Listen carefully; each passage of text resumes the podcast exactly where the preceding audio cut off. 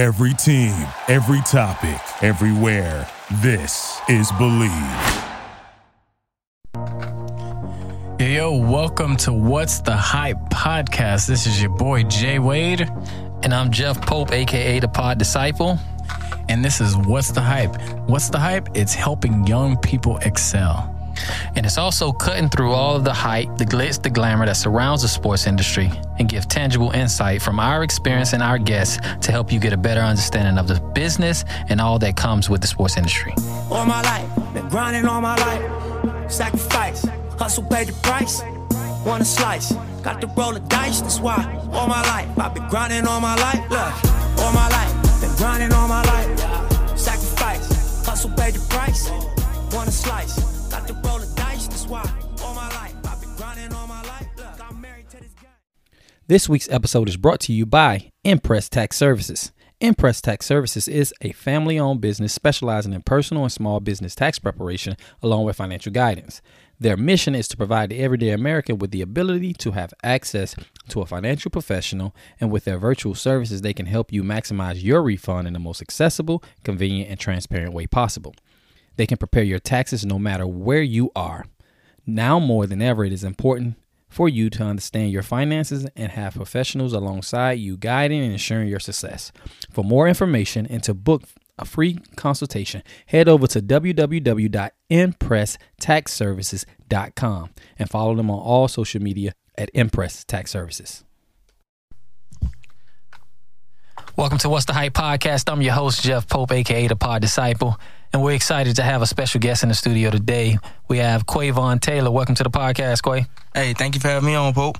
Man, look, we so you know we're excited about the uh, podcast and what we're able to do, man. We just want to be able to uh, go behind the scenes and tell the stories uh, behind the journey, man. So, um, with no further ado, man, we just want to dive into uh, about where you're from and what it was like growing up there. Well, I'm from Miami, Florida, uh, Liberty City. Growing up in Miami, it was it was challenging, and at times it, it was something that you you grown to love. You know, uh, I grew up on 49th Street, 11th Avenue, right across the street from Charles Hadley Park.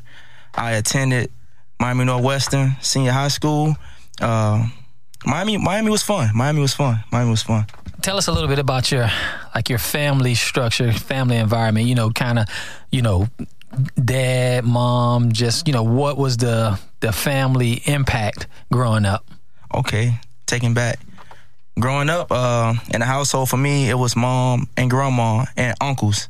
Uh, dad was in prison from the time I was born.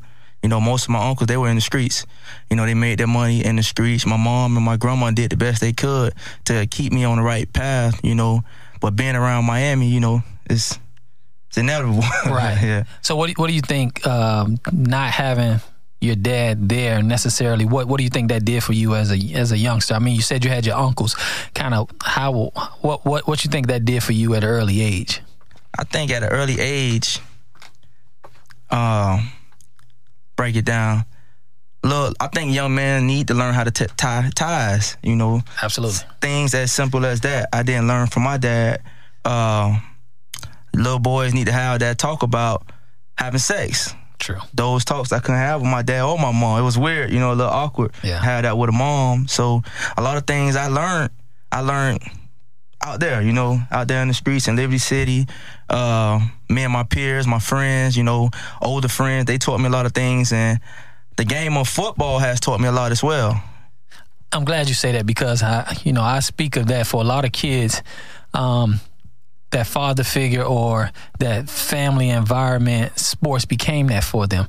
So tell us a little bit about when you first got introduced to sports and, um, you know, what that did for you.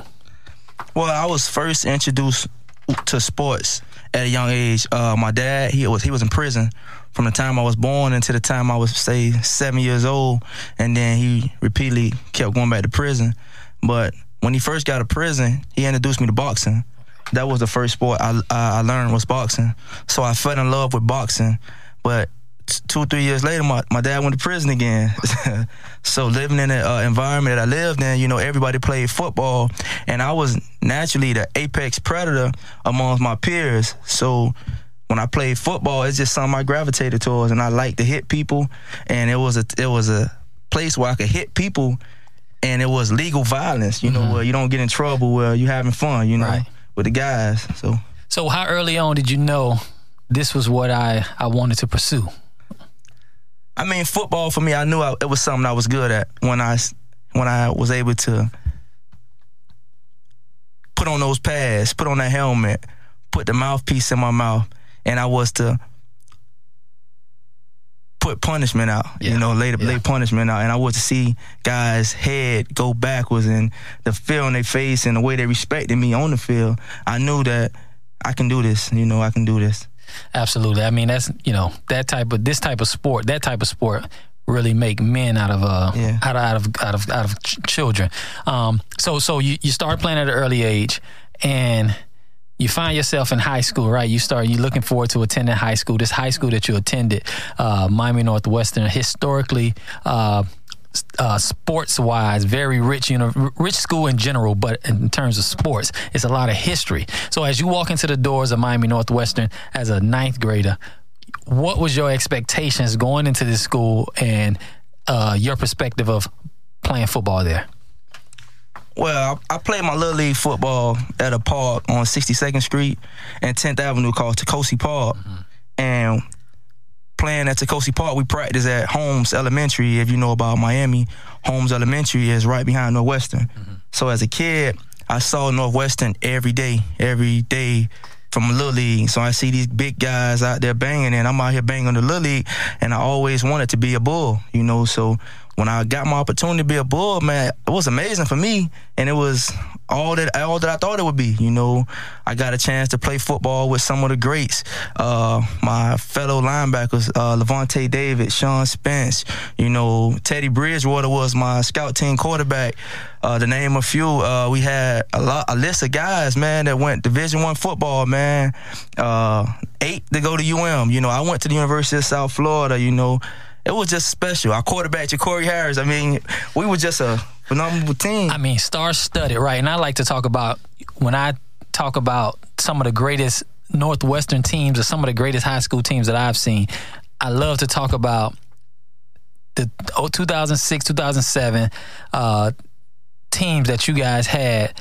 And I compare it to the like the '98 teams of the West, and then this, and, and kind of growing up as a kid, that team to me was on a pedestal. Like I was like, yo, there's no way another high school team can compete when you have guys like a Giovanni Ward, guys like Torrey Cox, Vernon Carey, uh, the twins, the Weaver twins. Like these were guys like like legends in Miami, right? So when I saw you guys playing, I'm like, yo, this is something different, man. The, the, the offense, I mean, you guys was uh, putting up points at a high rate, and then on defense, I was stopping everybody. Yeah. So so to kind of talk about that team and what it ended up. When did you realize that team was was special? I mean, I think, man, it all started in those summer workouts, Right. running that track. Mm-hmm. You know, we had a guy like Antoine Eastland running this ball, and you looking like, man, he's amazing. Mm-hmm. And us being linebackers, we was like, we got to stop him so we can be amazing, you know? So I guess it came in a, in a work ethic. We all worked hard, and we always knew that in order to be the best, we had to work the hardest.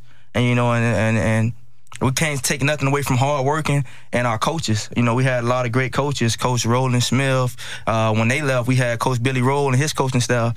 I mean, and all the guys w- were bought into the program, and bought into the vision of winning. Man, I think you guys had some not to you know, you guys had some guys that was like literally coaches on the field. Like I believe, you know, after the transition with Roland Smith, it, it, I don't think it really mattered what coach came in because y'all guys had a system and y'all knew each other and y'all had been rocking for a while. So I knew that it, you know it didn't matter, but you know y'all was fortunate enough to have a coach like Billy Rolle that just allowed you guys to kind of live that life. But you guys were almost like rock stars. So give me a little bit of an insight of what that felt like. Guys going and bringing back state championship, being ranked in the nation, uh, playing a national schedule, national. Cha- kind of tell me what was that like and leading up to the recruiting process of all these guys on one team. I mean, the structure, the structure and the discipline that we had coming from the coaching staff with Coach Roland Smith was bar none. You know, uh, those guys made sure we were where we supposed to be. You know, they were fathers to us. uh, in the schoolhouse, on the field, you know, for a lot of guys that didn't have fathers, and for the guys that did have fathers, they still were their fathers too. Certain things that we can go to and talk to our coaches about that you wouldn't feel comfortable talking to your parents Right. about. Mm-hmm. So even with the pay of coaches, I think they should pay high school coaches, you know, because Absolutely. the job that high school coaches do, I mean, it's so much greater because the college coaches, you getting kids that have already been taught a lot of things. You know, Right. you're not getting a kid from scratch. Right. I mean, the high school coaches are getting you from scratch. You're coming from little league, being a little boy. Now we're trying to make you a man now, fast, to, to prepare you for college. Right. Uh, so I think that's unique right there. And to talk about the recruiting process, the re- recruiting process was crazy. You know, I can imagine just all the different coaches that was walking in and out of the buildings on a day to day basis. I mean, any anybody from Bobby Bowden Yeah. to I mean, it could. I'm, Yeah. I'm sure. I mean, imagine. I mean, we seeing these people on the field with us, and we were able to touch them. So it was, it was, it was mind blowing, but it was also motivational. You know, just being out there to see these people out here. Now we know that oh, they, they here, they here. Right. This is what we want. We brought the people here. Yeah. Now let's come perform. And you know, the recruiting process was crazy for me. Uh, I had a lot of offers. I thought it was going to be between uh, UT Tennessee and South Florida. I chose the University of South Florida. At the time, South Florida was on the rise. I don't know if you remember about Yes, that sir. time. Yes, sir. Back in that time, uh, South Florida was at a point where they rose to number two Right. in the in the, in the nation. So I mean, what Jimbo, I mean, what Coach Leavitt, Mm-hmm. Jim Leavitt was doing, man, it was it was amazing. It was amazing. It was amazing. I mean, no question. I mean, he he he did a great job of recruiting South Florida, right? he had a lot of guys that was down from that West Palm Beach, Fort Lauderdale, Miami area, specifically Miami. He had a lot of guys coming from down there, so I was always pulling for those guys because there was a lot of guys up there you know, from from from South Florida. So you decided to go with South Florida. Um, what was it like transitioning from a kid from Liberty City, rock star lifestyle, sports, football king, going to Tampa, right, as a freshman, walking onto that campus and then understanding, you know, school, work, balanced life type situation? What was it like for you? Uh, the guy that recruited me, his name was Coach Larry Scott, and I credit a lot of my success. Uh, a lot of things he taught me. Uh, in those in that short span of time, when he recruited me, he stuck with me. He didn't just recruit me and just say, "Okay, I'm gonna drop him when he get here and let him do his own thing." I mean, he kind of was in my corner, like telling me on top of me, like, "Quay, it's different now." You know, nobody don't have to wake you up for class now. So this is what you got to do. And they dropped it on me. He and he talked to me as a man, and and I respect him so much. Now he's at the University of Florida. I think a lot of that recruiting that happened at University of South Florida was a lot because of him. Mm-hmm. Like if you look at him now, he's the number one recruiter in the nation. Wow. Yeah, yeah, that's I mean, and that's and that's rare because he wasn't your position coach, He was wasn't tight end coach. Tight ends coach. Yeah. So I think, you know, when you look at the recruiting process, um, when guys are able to relate to somebody in the office or somebody in the building, that definitely gives people an advantage um, in terms of recruiting process when you know somebody care about you. yes, yes, yes. So with that being said, now you you- you're on campus and now you're into the rigors of you know this is what it's like. What how did you how did you process that? Um, in terms of, in terms of like your mentality, did you want to get out there and play right away? Did you understand that it was a process to you eventually, you know, being able to get on the field? What, Football, football wise, I was ready to get out there and play right away. I was just coming from winning national championship, being number one high school in the nation, and I'm putting on my pads and I'm out there able to compete, to actually compete Right. for a job.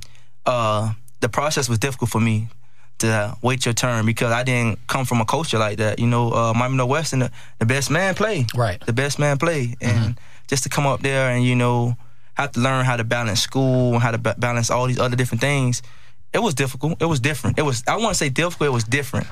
Uh, because at Miami Northwestern it was a little more uh, block schedule where you got this class, that class, that class, that class. Now everybody got different classes. Right. And now you gotta now they gotta fit your weight room schedule into that. They gotta fit your practice schedule into that. So now everything's different. You know, you got to eat. Uh, everything is time. you know, I like to tell guys too, like the earlier you can realize it's a business to this thing, I think the better off you you you become. So what you're speaking of is understanding it's a business and you're the CEO of your own business, right? So you got to get the class, you got to go get weights, you got to study hall, whatever it is. So amongst that, a lot of times, you know, some guys they have trouble adjusting, or they just they need somebody to necessarily walk with them. Let's you know, let's talk about you know you being there, your time. Then you had a setback. What kind of lead? Tell me a little bit about that. Well, a little bit about my setback. Uh, I was in Miami. Uh, I was pulled over on a routine traffic stop officer said I matched the bolo of a guy that was robbing. I don't match the bolo at all, but I was arrested. Uh, a, a, slew of armed robberies. Uh, I had to go to trial and fight these cases. It took three years of my life. Wow.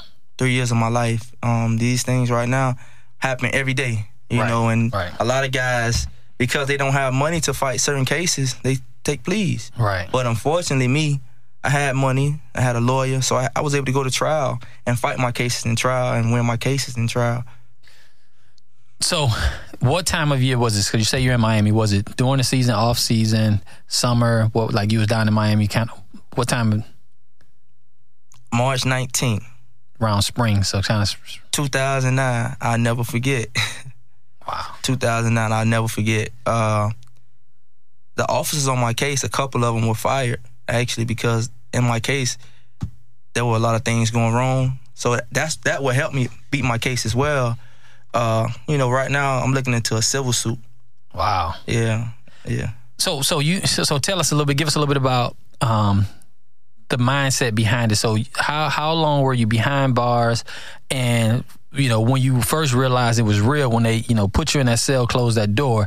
Tell me what you know what was the process for you trying to figure out what was the next step and how to eventually you know um, find your way out. So I was behind the bars for 30 months. Uh, it was very difficult. I mean, most people when they're arrested, I mean, you have a release date. Some people might know I I'm gonna do 10 years and I'm coming home. Some people I gotta do five years. I'm coming. I gotta do 15 years. I think for me the biggest part was the unknown, fighting your cases. The first day when I went to arraignment, and the judge said no bond. So my people were coming to bond me out, you know, but I had no bond. So imagine you have to fight these cases with no bond. And now you're behind bars, you're fighting the case, you have to go through the head count, head count, these different things right here, but you have no bond. And I think the hard, the, I knew it was real when my wife, she was my girlfriend at the time, she came to one of my court dates, and the judge said, Mr. Taylor, you all these cases that you have are PBL, punishable by life. You know, if you go to trial and you lose, you're gonna get a life sentence, and I will give you a life sentence. I knew it was real then. Uh, at that time, I was telling my judge I was trying to plead for 10 years. Imagine me trying to plead for 10 years. Like, yeah, you give me 10 years in prison, man, I'll just take it and go my way. And, you know, God blessed me to come out clean. It's so crazy because so many guys would have took pleas like that because you know I'm facing life What's up, Hype family? Thanks again for listening to another episode of What's the Hype podcast. But if you haven't heard about Anchor, it's the easiest way to make a podcast. Let me explain. It's free. There's creation tools that allow you to record and edit your podcast right from your phone or computer. Anchor will distribute your podcast for you so it can be heard on Spotify, Apple Podcasts, and many more. You can make money from your podcast with no minimum listenerships. So you don't even have to have a big audience. It's everything you need to make a podcast in one place. Download the free Anchor app or go to anchor.fm to get started. guilty, innocent, it doesn't matter. I, at least I want to know I got a date. Yeah. You know that my life isn't over. So you go through this process and then you eventually find yourself on a great side of this, getting opportunity, but you lost almost three. You lost three years of pretty much of your life. What was your thought process in the goals you had coming out um, for yourself when once once you got uh, once you beat this case? I told God, uh, you help me uh, come from out of this situation, God. I'll just continue to play football, uh, chase my dreams, and be a better man and live for you, and hopefully motivate and inspire others to live the right way. You know, it's a lot of kids in the inner city areas that I see they need a little hope, and you know, I feel like I'm the people's champ. You know, and as long as I keep fighting, they I give them reason to keep fighting. So Right. that was motivation for me.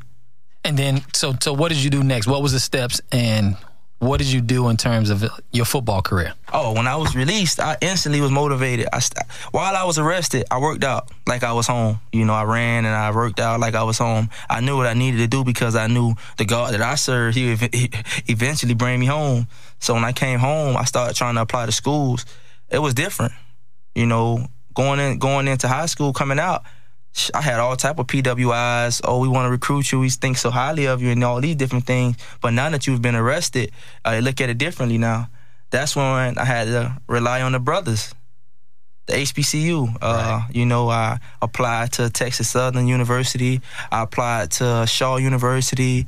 I applied to Tuskegee University, FAMU, and a couple of other schools, and they all get were willing to give me opportunity. You know, but Tuskegee was the best fit for me. You mm-hmm. know, I like Tuskegee. It's, it it worked with what I was trying to do, and I made it work. So you're going from USF at the time, like you said, they're on a rise, number two in the nation. They're getting guys drafted left and right. The city is excited. Tampa, you know, a nice city in itself. I mean, just just atmosphere. Then you find yourself at Tuskegee, Tuskegee in Alabama. Yes. What was that adjustment going from one to the other? What was that like? Imagine being in a big city and going in the middle of nowhere. I mean, in Tuskegee, Alabama, the university is the town. Outside of the university, there's a bunch of locals. You know, they don't have much going on. You know, uh, in the town, you might have you don't have a Walmart there. Just let's say that you have a Burger King, a McDonald's, and those are the only restaurants they have there. They have uh, stores that you shop at called Piggly Wiggly. You know, I remember Piggly Wiggly and Calhoun shopping, but it was small shopping plazas. So it was challenging. It was challenging, but I embraced it. You know, I just came from being in a situation where my whole life was, you know, almost gone. You know, to the I was blessed. To, I was blessed to take a shower. I was blessed. I kiss the ground when I walk. You know, so uh, I walk lightly. I breathe slower. So you know, everything was better. Every, it was better. It was great for me, but it was a challenge for my person that I knew coming from uh, Liberty City or Miami. You know, those areas to come to a place like that. It's it can be a culture shock. Absolutely. Yeah. And I think that you going through what you had just came out of, it helped you embrace that change, like you said, because you know you're not getting caught up in all of the.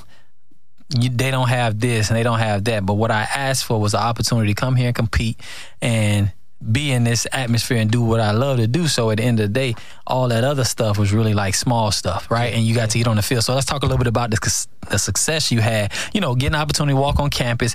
Again, it's an adjustment, but let's talk about you know getting being a part of the team and the success you had there. Oh, the success I had there. My first year there, All American. Second year, All American.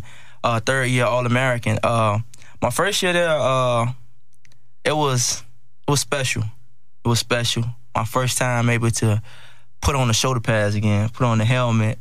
Uh, I thought my at one point, you know, I thought life was over for me. You know, I had told my girlfriend, I was like, you know, I don't know if I'm ever coming home. I don't know what it's gonna look like, baby, but you know, just be here for me. You know, and I kind of there was times when I felt felt down. I caught, felt myself going down, Right. you know, and I had to pick myself up. But it was amazing feeling, you know, uh, to be all American, to think that it was going to be over, and to know that, man, I can still do this, Right. And to know that it ain't go nowhere. It's just like riding a bike. I mean, for me, football is easy. Um, life is hard. You know, life is hard. Uh, dealing with the day to day things. You know, losing family members. You know, uh, when the bills have to be paid. You know, those type of things. That's hard. That's the hard part of life. Football, it's the time when you're supposed to have fun.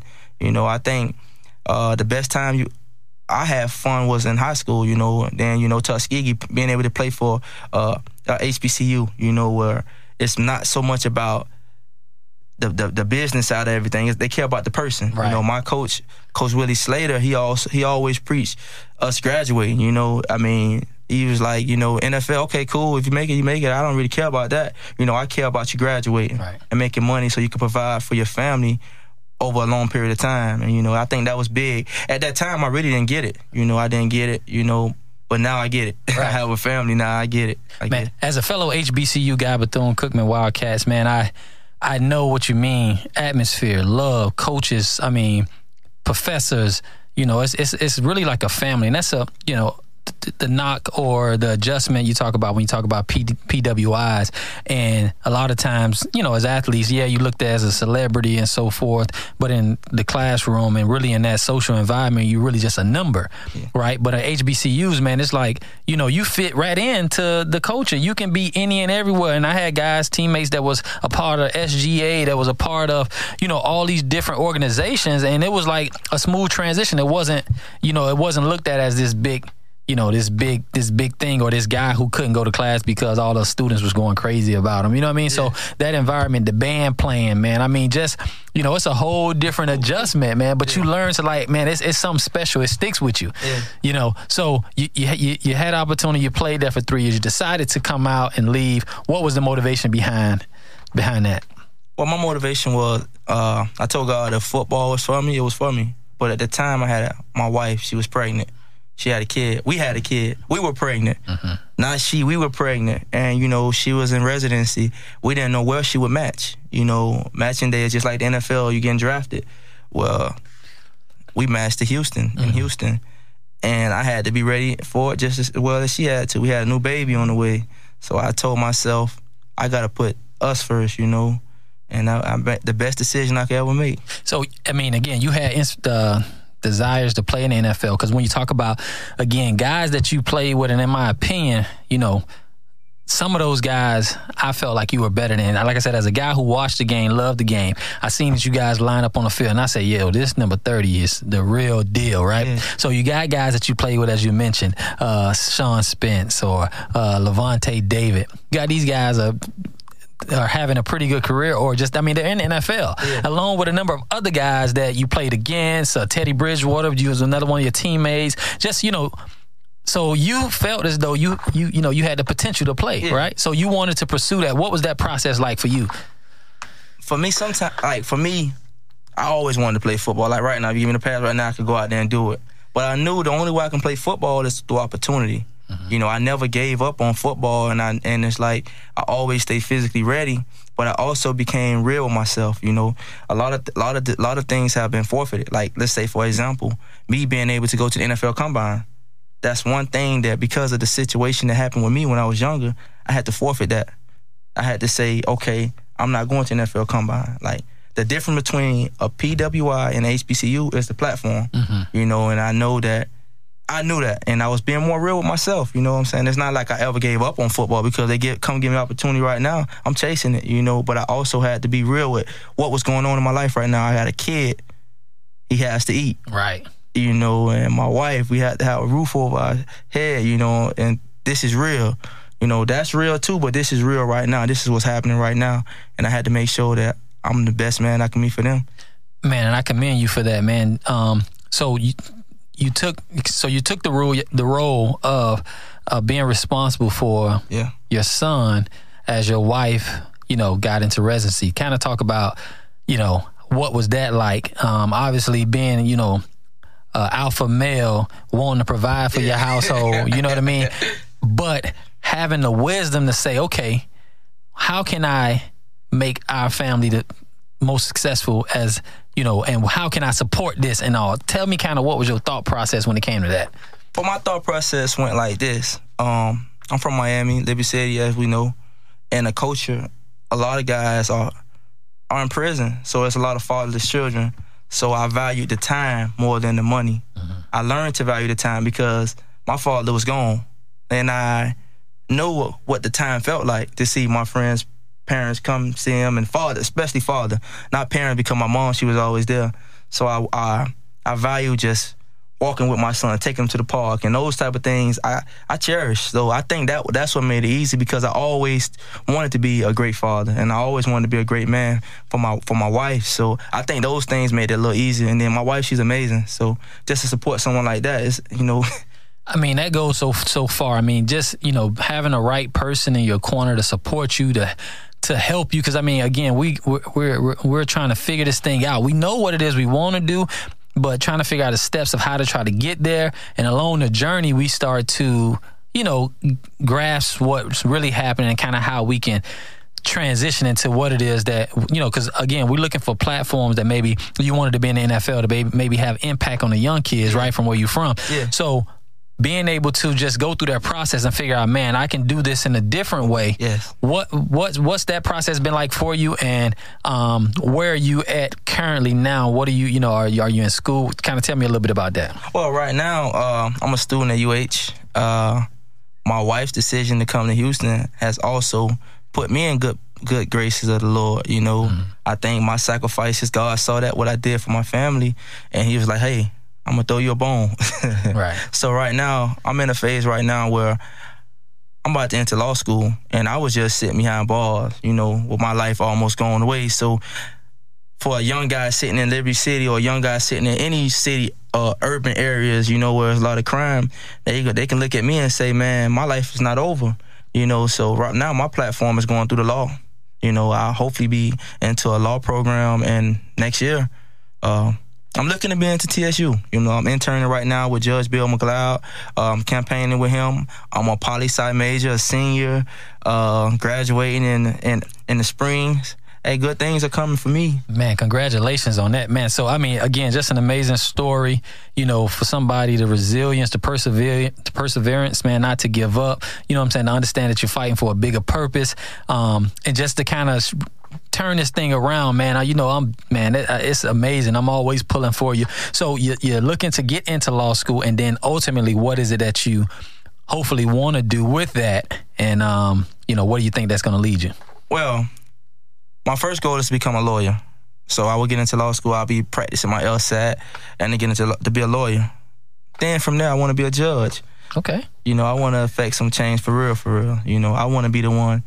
Uh, no motion denied. You know, motion accepted because I know it's a lot of things that's going on in the courtrooms that are just swept under the rug, mm-hmm. and it's a lot of people that are doing these things. You know, people hurt people. You understand? Exactly. Just like they say guns don't kill people. People hurt people. And as far as policing, I'm gonna give you an example. I feel as though in the urban areas we need black polices in the black areas. It's Absolutely. like we need Spanish police in the Spanish area because that's the best way to police the community with people knowing the people that they are policing. You Absolutely. know, because okay, Fred, that's Fred that's that's Tony. You know, you know, you know they, you know, the, you know their characteristics. Right. Every case doesn't uh, cause for them to go to jail and get a felony on their record because now they come home they can't get a job. Right. They can't provide for their families. Now they're more aggressive. Mm-hmm. And now they're prone to go to prison. Now you don't just break up, you don't just break that person, you break a family, you break a structure, and you hurt a kid. Yeah. And now that you, who who knows how this kid grows up? Uh, there's an old saying: if that's your plant, you got to water it. Right how can you water your plant if you're not there? Absolutely. So when you're not there, who's to say that plant will get water? That plant will die. You know, that's a seed. So, you know. no, I mean that's that's you're absolutely correct because I think it goes like you said. It's not just that person, that family, but I like to say it's even uh, impact on the generational, generational. You know, so it's it, it could be something that you know set that family back years to come. And I, you know, I totally agree with you on that, man. Having guys that's from the community that understand the community, that understand the activities that happen in the community, and how by simple conversation can change, you know, a guy's uh, future. You know, instead of like, you know, nah, let's throw him in the cuffs and put him into jail. So, I mean, I absolutely agree with that, man. Do you do you see yourself eventually maybe going back to Miami and giving back to that community? What's you know what are you, what are you, what are your plans with that? Of course, that's the ultimate goal. That's the ultimate goal. But I want to be prepared. I want Miami to be prepared for me when I come back. Oh. You know, so I'm gonna be into all type of things, but I want Miami to be prepared because I'm coming with a different approach. Everything that I learned, I'm trying to implement it to Miami because that's where I'm from. You know, I, I know 62nd Street, 54th. These are roads that I know. Mm-hmm. I've grown up there all my life, and I've seen so many friends die. I've seen so many friends go to prison. I got numerous friends that email me every day, JP, you know, just to hear my voice, just to make a picture, you know, and and and, and it means a lot to me. You know, my, Miami is me.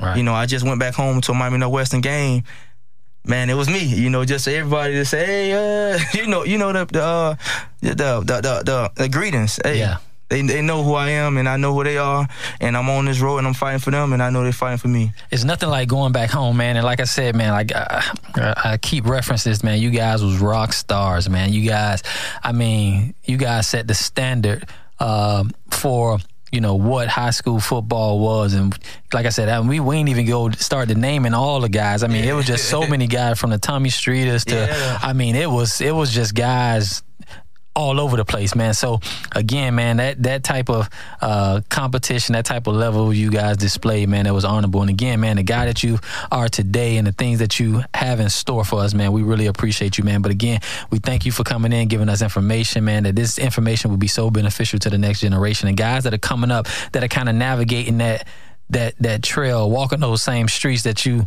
walked on 54th and on 62nd, you know, just now they can say, well, this guy, you know, he made some mistakes, but I can learn from the mistakes, right? And I can, you know, right some of those wrongs and make sure that, you know, I can give myself an opportunity for the future, man. So we thank you for joining us on What's the Hype, man. And we look forward to talking with you soon, brother. Thank you. Thank you for having me on. Thanks for listening to another episode of What's the Hype podcast. Remember to like, subscribe, and comment. Follow us on all platforms at What's the Hype podcast. I've been grinding all my life, look, all my life. Been grinding all my life. Sacrifice, hustle, pay the price. Want a slice, got to roll the dice. That's why all my life I've been grinding all my life. Look, I'm married to this guy. Thank you for listening to Bleav. You can show support to your host by subscribing to the show and giving us a five star rating on your preferred platform. Check us out at Bleav.com and search for B L E A V on YouTube.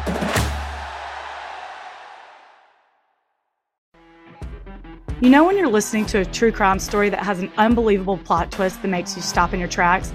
That's what our podcast, People Are the Worst, brings you with each episode. I'm Rachel. And I'm Rebecca. We're identical twins who love true crime cases that make you say, didn't see that coming, and we hate the people responsible for them.